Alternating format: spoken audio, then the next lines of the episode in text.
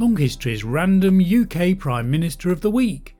Number 13, William Cavendish Bentinck, the man who was in office when the final treaty was signed for the end of the American Revolutionary War and a final admission by the British that the United States were independent. He was in office twice from the 2nd of April 1783 to the 18th of December 1783. Then he was back again on the 31st of March 1807 to the 4th of October 1809. Hello, everyone, and welcome to another episode of Random UK Prime Minister of the Week. Welcome. In this episode, we've got another of those aristocratic early Prime Ministers, this one being a particular curio because he holds the record for the biggest gap between two times in office. We'll explain that in more detail in this episode. Here on Random UK Prime Minister of the Week, we literally pick a Prime Minister at random and then ask a few questions. We ask what was he like, what was the historical background at the time, and how did this Prime Minister get into office and eventually leave office. We've covered many Prime Ministers now, so have a look round on your podcast provider, or all the episodes are available together on longhistory.net, our website. And don't forget to subscribe or follow Long History to be informed when further episodes are released. So let's get started with random UK Prime Minister of the Week number 13, William Cavendish Bentinck, who was in office in 1783 and between 1807 and 1809.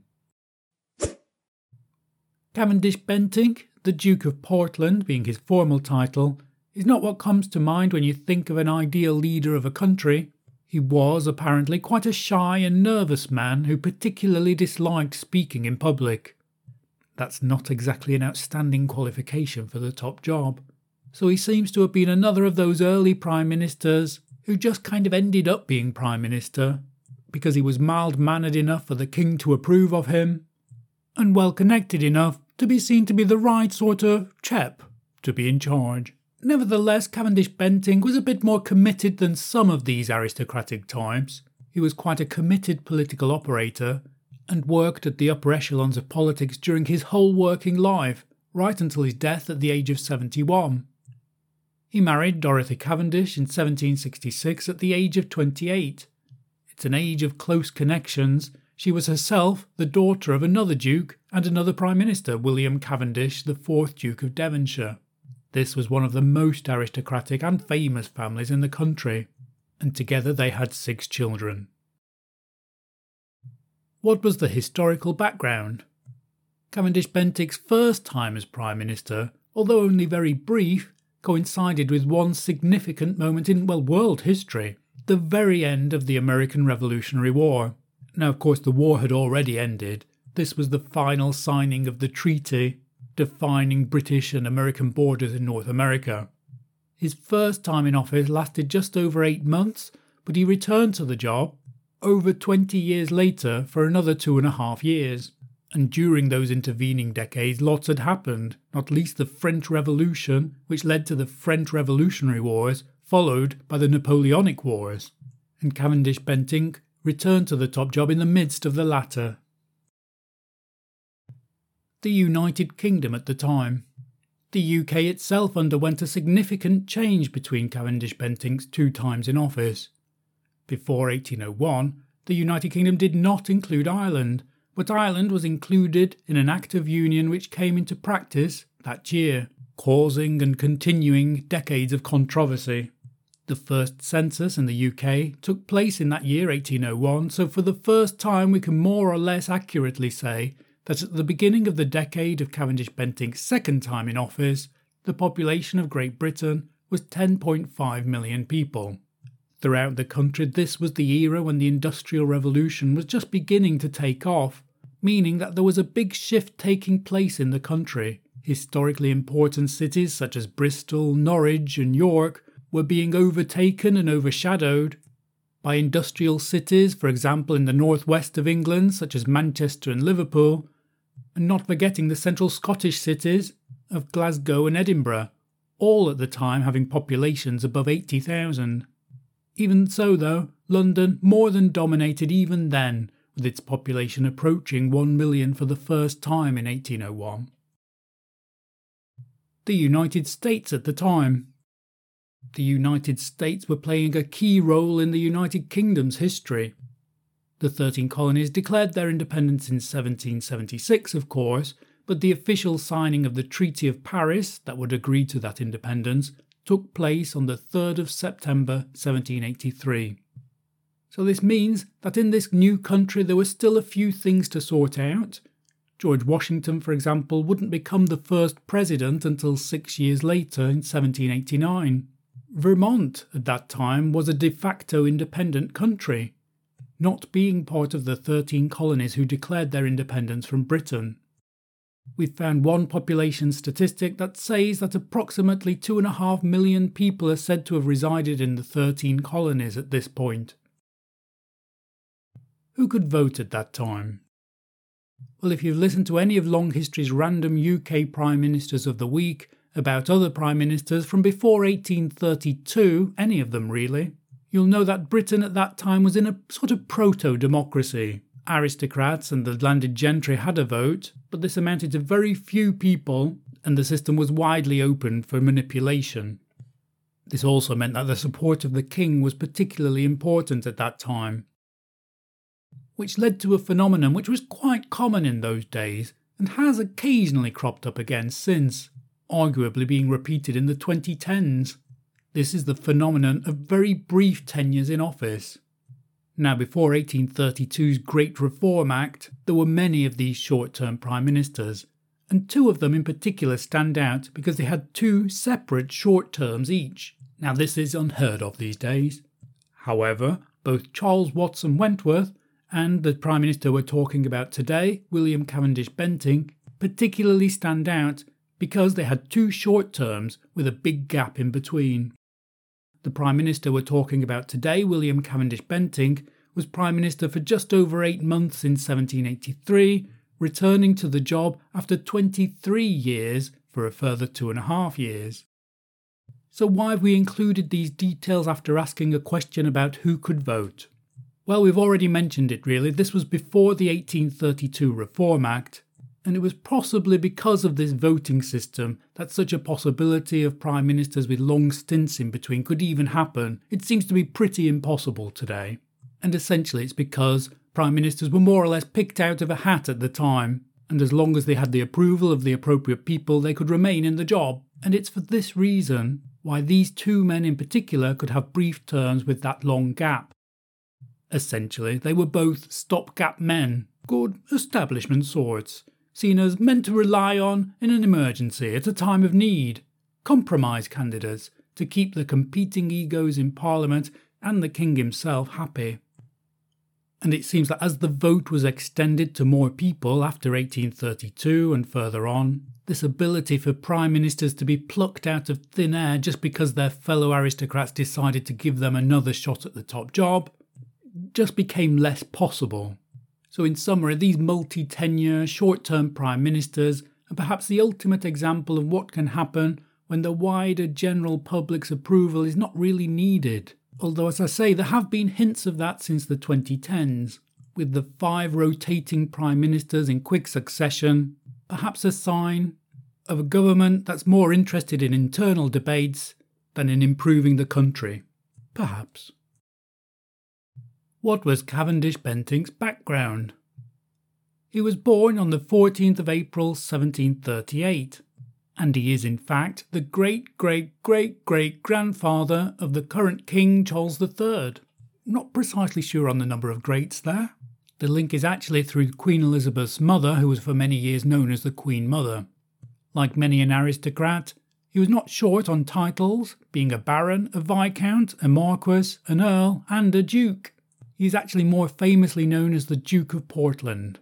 He had an unsurprisingly establishment education, which was also fairly typical for a Prime Minister, being educated at Westminster School followed by Oxford University. He was born into a political family at a time when political parties didn't strictly exist, but there were two broad groupings called the Whigs and the Tories, and Cavendish Bentinck's family was very much on the Whig side of politics. After his education, Cavendish Bentinck went on a grand tour of various countries in Europe, and then he inherited his dukedom from his father in 1762 at about the age of 24.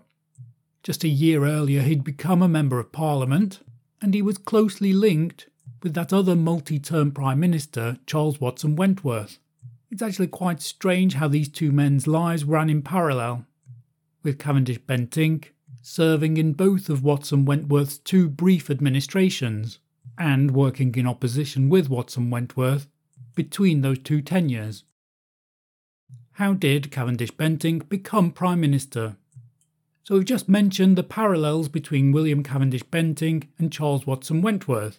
The latter was born in 1730 but died at only 52 years of age in 1782, and this was what cut short his second term as Prime Minister. The Prime Minister we're looking at today, however, was only eight years younger than Watson Wentworth, and it was with the latter's death that caused the King to look for a quick replacement. Ah, but it wasn't Cavendish Bentinck, instead, he went for a William Petty, who was in the job for around eight months. At a key moment when negotiations were underway regarding British admission of defeat during the American Revolutionary War. This was a rather unbalanced time, because Frederick North had been in charge as Prime Minister for 12 years, he engineered himself out of the job, leaving a space in the top spot, which caused a whole series of realignments in politics at the time. William Petty's premiership and his government soon fell apart, leading the king to look for a safe pair of hands. And this is where William Cavendish Bentinck came along. He was brought in as a moderating force, enabling a stable government to be formed. Although at this point it's worth mentioning another factor about politics in those days in that the role of Prime Minister wasn't quite so clear in those days. And it is said that although Cavendish Bentinck had the sufficient titles that we can call him Prime Minister, the government was actually run in a coalition between the ex Prime Minister Frederick North and another of the major politicians of the time, Charles Fox. What was Cavendish Bentinck's biggest achievement as Prime Minister? Well, we've already mentioned it. Cavendish Bentinck was in office when the signing of the Peace of Paris took place. This set of agreements would finally, officially, bring the American Revolutionary War to an end. Why did Cavendish Bentinck stop being Prime Minister? Apparently, for that first stint in the top job, Cavendish Bentinck had not been King George III's first choice as Prime Minister, and so he was not happy with this particular government. This came to a head particularly when a bill was pushed through, the result of which would have been a weakening of the King's power and an increase in Parliament's power. It was called the India Bill. The King made it clear that he would not be at all happy with anyone who supported this bill, and this controversy led to Cavendish Bentinck's government being removed from office altogether, to be replaced in this case by William Pitt the Younger, who was able to give the country the stable leadership that it needed. Now, that's often the end of the Prime Minister's career, but of course, in this case, we have a second act. Some of these aristocrats disappear into obscurity almost instantly, seemingly having decided that they didn't really like the job anyway. But Cavendish Bentinck hung around in opposition, taking over a role pioneered by Watson Wentworth, his double barrelled predecessor. He continued in opposition when the notion of an official opposition was not quite defined yet and during these gap years, shall we say, war broke out with France, and there were various existential political debates in Europe. Cavendish Bentinck and his grouping of opposition politicians agreed to return to government under Pitt the Younger in 1794, and appears to have been a good right hand man to this Prime Minister under whom he served as Home Secretary. This means that he was instrumental in pushing through that Act of Union that would officially, at least in Great Britain's eyes, unite Great Britain and Ireland. Pitt the Younger is one of the longest serving Prime Ministers. He was in the job for an extraordinary 17 years at the end of the 1700s. But his popularity waned with the years, and early in 1801 he resigned. And this led to another of those periods of instability in the top job. During this type of period, it seems that there was a certain amount of clawing around, trying out various aristocrats in the top job, or resorting to some well connected person if they didn't have the right blue blood. We had Henry Addington, who was in the job for three years, but wasn't seen to be a good enough war leader. Pitt the Younger returned. to help deal with that pesky tyrant Napoleon. However, he died in office. And the search continued for another safe pair of hands. William Grenville was also given a shot, but he was forced to resign over controversies regarding the Irish. So they searched around for another aristocratic type. Who better than the proven stalwart, already ex Prime Minister, William Cavendish Bentinck? His time had come again. How did Cavendish Bentinck stop being Prime Minister the second time? So now the Napoleonic Wars were in full swing. Cavendish Bentinck, however, was much older, and his second administration was plagued with disloyalty and intrigue. The Foreign Secretary, George Canning, who would also be a future Prime Minister, was particularly at odds with Viscount Castlereagh, the War and Colonies Secretary. This absurd dispute led to a duel, during which one man injured the other. Although both men survived this scandalous episode, they both resigned as a result, weakening the government, which, being seen to be slightly out of control, led to Cavendish Bentinck's resignation. This was not least because the man himself had reached his 70s and wasn't very well, and in fact he died only a month after resigning. Why should we remember William Cavendish Bentinck? Well, he isn't the only Prime Minister to have suffered ill health while in office, nor is he the only one whose death can convincingly be linked to the pressures of the job. Of course, he's one of the less famous Prime Ministers, but potentially he could make his appearance as a trick question if someone asked which Prime Minister was in office when the treaty acknowledging the loss of the 13 colonies was signed. Many would say that Frederick North was the man who lost the colonies, but in fact it was Cavendish Bentinck who was in office at this time. He didn't himself sign the treaty, but he was there in office. He seems to have been one of history's more diplomatic prime ministers. Many, many men ended up being prime minister during those years, having some appropriate aristocratic qualities for the establishment to deem it appropriate to give them a try.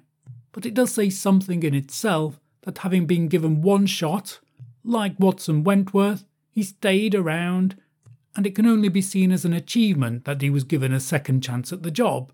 He must have been doing something right. And although it's not the greatest reason for getting the top job, and during his second administration, it seems that silly infighting between politicians was more important than more serious wars. It was ultimately only his own illness and death that led to him leaving the role for the final time. Thank you for listening to the latest episode of Random UK Prime Minister of the Week. This was a strange one, a man with only two brief times in office, but nevertheless a long political career in between so it's particularly difficult to summarise these tumultuous years with French revolutions, Napoleonic wars, one of the country's best or longest serving prime ministers, William Pitt the Younger, and then a quick series of these rotating prime ministers. So at this point, I always say that this is just a starting point for your own research. I hope I've managed to summarise things sufficiently that they're not too confusing, and perhaps they whet your appetite to learn more. If you have enjoyed it, please do give this episode a like before you move on and share it with anyone who might be interested. That really would help. But above all, thanks to you for listening. This was Random UK Prime Minister of the Week, number 13, William Cavendish Bentinck. Goodbye.